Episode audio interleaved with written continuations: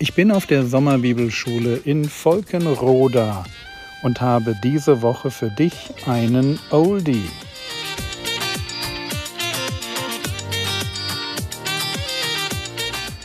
Theologie, die dich im Glauben wachsen lässt, nachfolge praktisch dein geistlicher Impuls für den Tag. Mein Name ist Jürgen Fischer und diese Woche geht es um eine Lebenslüge. Boah, ihr habt Glück gehabt, Freunde. Ihr seid eine kleine Kraft. Ihr seid schwach. Ihr habt's nicht so drauf. Boah, für, seid an der Stelle wirklich von ganzem Herzen dafür dankbar. Also, die Lüge, die ich zerschlagen möchte, lautet, du musst stark sein. Lüge deshalb, weil und wenn das hängen bleibt, reicht es mir. Also du kannst, wenn du sagst, ich werde langsam müde, ja, du redest ja darüber, dass ich schwach bin. Wenn du schwach bist und nicht mehr gut zuhören kannst, nimm diesen einen Punkt noch mit. Der eine Punkt lautet, du wirst nie stark sein.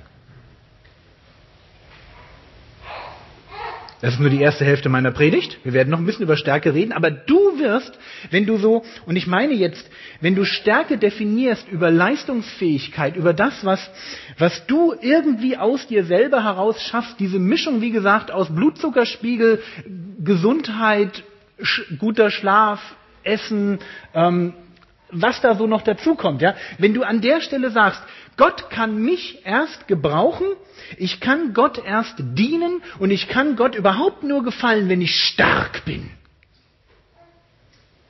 Das kannst du knicken. Das wird nie passieren. Und wenn es mal passiert, weil wir fühlen uns natürlich auch manchmal gut. Und wenn wir ein bisschen jünger sind, fühlen wir uns noch ein bisschen besser.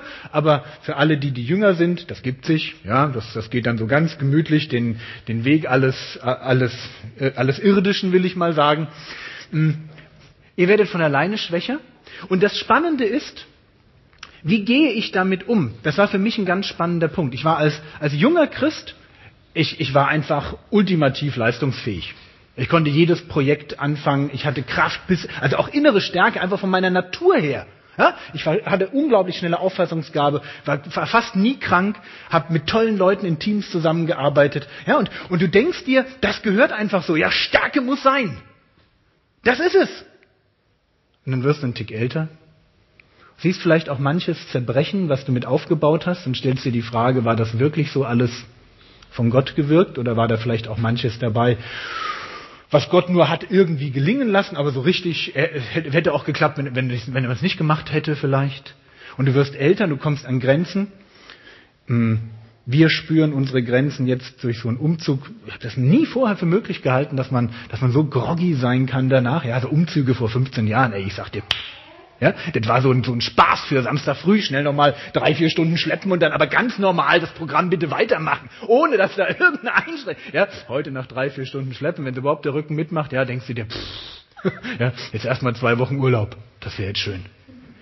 So, das heißt, du wirst älter und diese Idee, die man als junger Christ hat, Stärke ist gut, muss man so ein bisschen, muss man so ein bisschen relativieren, weil man merkt plötzlich, man hat nicht mehr die Stärke. Und die Frage steht plötzlich im Raum, ist jetzt was falsch in meinem Leben, wenn ich öfter mal entmutigt bin, öfter mal schwach bin, wenn ich öfter mal Dinge nicht schaffe? Und jetzt kommt die Bibel und ich möchte all denen, die mit mir dieses Gefühl kennen, sagen, es ist nichts falsch. Die Bibel sagt, wir sind schwach. Und wenn Gott uns das mal schenkt, dass, dass wir vor Leistungsfähigkeit übersprudeln, dann ist das schön. Dann dürfen wir auch ein Ausrufezeichen unseren Kalender machen und sagen, hip hip hurra. Aber es ist nicht die Regel. Und es ist auch nur ein zeitliches Ding. Und du wirst wahrscheinlich drei Viertel deines Lebens daran zurückdenken, wie das früher mal war. Ich bin da schon, wie das früher mal war. Und ich glaube, es ist wichtig, dass wir als Christen nicht ausgehen von den paar guten Erfahrungen, wo wir so vor Kraft gestrotzt haben, sondern dass wir uns der biblischen Realität stellen. Und die heißt, wir sind schwach, wir werden aufgerieben, wir sind überfordert, wir kommen an unsere Grenzen, wir fühlen uns niedergeschlagen, wir fühlen uns kraftlos, enttäuscht und unfähig. Und das ist ganz normal. Und wenn du irgendwo in deinem Herzen die Idee hast, das sei nicht normal, dann ist das genau diese Lüge, die ich jetzt gerne so ein bisschen angreifen würde. Weil das ist dieser Gedanke, ich muss doch stark sein. Ich darf doch nicht mich so fühlen. Paulus sagt, Johannes sagt, doch, das gehört irgendwie dazu.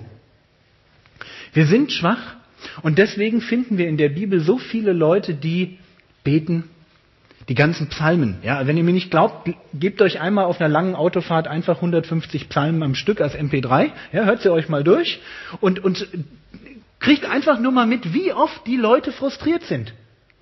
Du, du denkst natürlich immer an die Psalmen, Halleluja, lobet Gott in seinem Heiligtum, so diese Richtung. Aber ich sag dir, ich sag dir, die meisten Psalmen sind eher so ein bisschen äh, so, hm, so Moll. Bäh. Warum? Ja, weil es eine Realität ist, in der wir leben.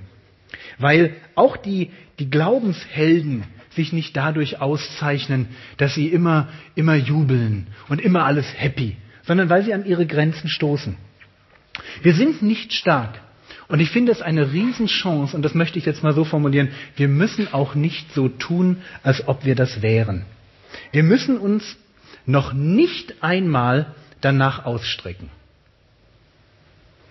Ich weiß nicht, ob euch das zu weit geht, aber ich formuliere es mal so. Wir müssen uns nicht einmal nach dieser inneren, sehr persönlichen, leistungsorientierten Stärke ausstrecken. So als, als wären wir nur dann gute Christen, wenn wir ein bestimmtes Pensum an, an Arbeit schaffen. Wir kommen aus einer Leistungsgesellschaft und meine Angst ist, dass man Gott wie ein Anabolikum versteht. Dass man, dass man sagt, wir wollen mehr Leistung bringen, ja, und deswegen muss Gott jetzt uns dazu befähigen, mehr in der Gesellschaft zu leisten. Alle anderen schubbern vor sich hin und wir schubbern halt mit und mit Gott schubbern wir ein bisschen mehr. Und das ist falsch. Das ist durch und durch falsch. Ich möchte dir heute Morgen sagen, na heute Morgen, heute Nachmittag, sorry, ich bin noch in einer anderen Predigt. Ah, wenn du dich schwach fühlst, oder überfordert, dann bist du eigentlich richtig.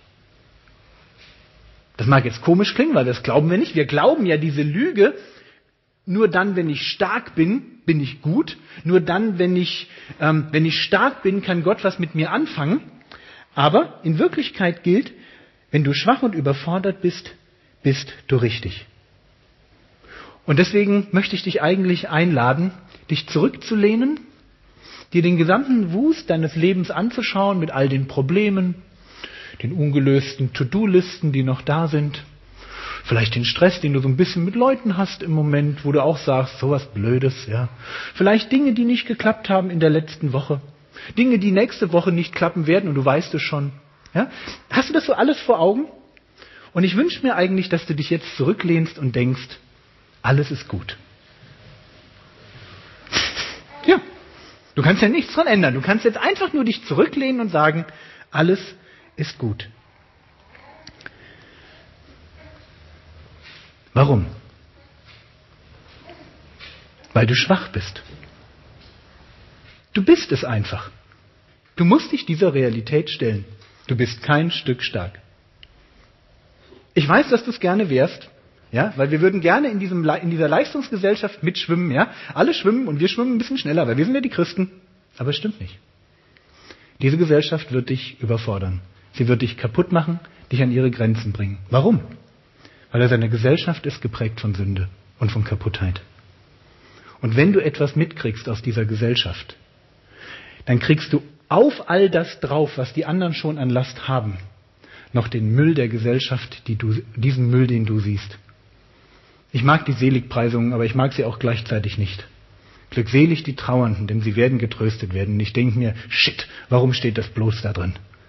Das heißt nämlich, ich gehe durch diese Welt und ich finde wahres Glück in dem Trost, den Gott mir gibt. Aber warum muss Gott mich trösten? Weil ich den ganzen Müll sehe.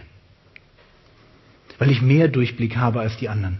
Weil ich Verlorenheit sehe, wo die anderen nur Konsum sehen weil ich, weil ich nicht, mit, nicht mit einstimmen kann in den Chor derer, die sagen, es wird irgendwie alles gut, weil ich denke, es wird nichts gut. Und ich weiß nicht, warum du es nicht sehen kannst, aber ich sehe es halt, weil ich blöderweise Christ bin und, und mir Gott dabei hilft, mit geöffneten Augen durchs Leben zu gehen. So, also die Lüge lautet, ich bin stark. Oder ich muss wenigstens stark sein, damit Gott was mit mir anstellen kann. Die Wahrheit ist, du bist schwach. Und diese Wahrheit, dass in der Schwäche, die ich zugebe, die wahre Kraft liegt. Keine Sorge, ich bin nicht im Buddhismus oder so gelandet, sondern ich, ich bleibe noch in der Bibel. Aber da, da gibt es so etwas ganz, ganz Merkwürdiges. Eine, ein Beispiel, 2. Korinther Kapitel 12, Vers 10. Da schreibt der Apostel Paulus im Hinblick auf ein persönliches Problem, was er hat, folgenden Satz. Und das ist genau die Idee, die ich euch vermitteln möchte. Da sagt er, deshalb habe ich Wohlgefallen an Schwachheiten und da, da, da, da, da, denn, 2. Korinther 12, Vers 10 am Ende, denn wenn ich schwach bin, dann bin ich stark. Du denkst dir, hä? Das geht doch nicht. Wenn ich schwach bin, bin ich schwach und wenn ich stark bin, bin ich stark, aber wenn ich schwach bin, kann ich doch nicht stark sein. Und Paulus sagt doch, ich kann. Genau in dem Moment, wo ich meine Schwäche als Schwäche stehen lasse, in dem Moment schaffe ich den Weg für echte Stärke.